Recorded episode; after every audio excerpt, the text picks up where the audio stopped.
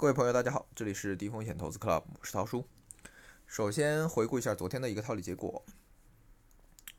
那昨天盘中做了个 T，然后文章也记录了，我损失了一些利润。对于我来说，嗯，因为昨天没有折价套利的机会。那富国天汇吃面负百分之零点五八，新泉合一吃面负百分之零点五二，新泉合润吃面负百分之零点五七，新泉趋势吃面负百分之零点三九，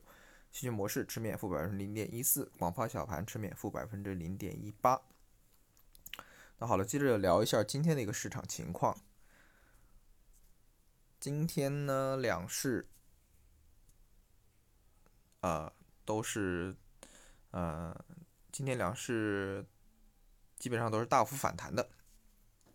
然后早盘基本上也都是高开的，那全天是一个震荡走高的一个形态。那今天两市成交一共是八千七百四十亿。较昨天呢是有所放量的，稍微有所放量。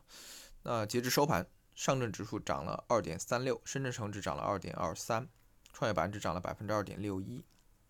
那北上资金呢，全天是持续流入的一个状态，然后截至收盘净流入是百呃是六十七个亿。呃，今天还有一个消息，那交银施罗德基金杨浩和中欧基金周应波。等放宽了旗下的基金限购，那不过呢，他们俩基本是从十万限额放宽到一百万的一个限额，对于普通的投资者影响不太大。啊，目前呢，谢志宇这边，呃，新泉合人还限额三千，那张坤呢还没有开放申购，我觉得可能等他们俩解除呃解除旗下呃解除他们管理的一个基金限购。基本上就是他们觉得风险已经释放的差不多了吧，这个信号也还是挺呃也还是比较积极的。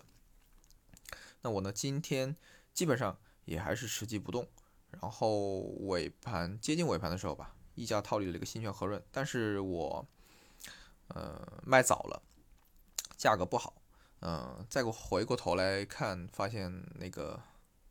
时机也错过了，那只好硬着头皮申购回来了吧，嗯。具体结果如何，晚上再看吧。明天我们就会在文章里面披露。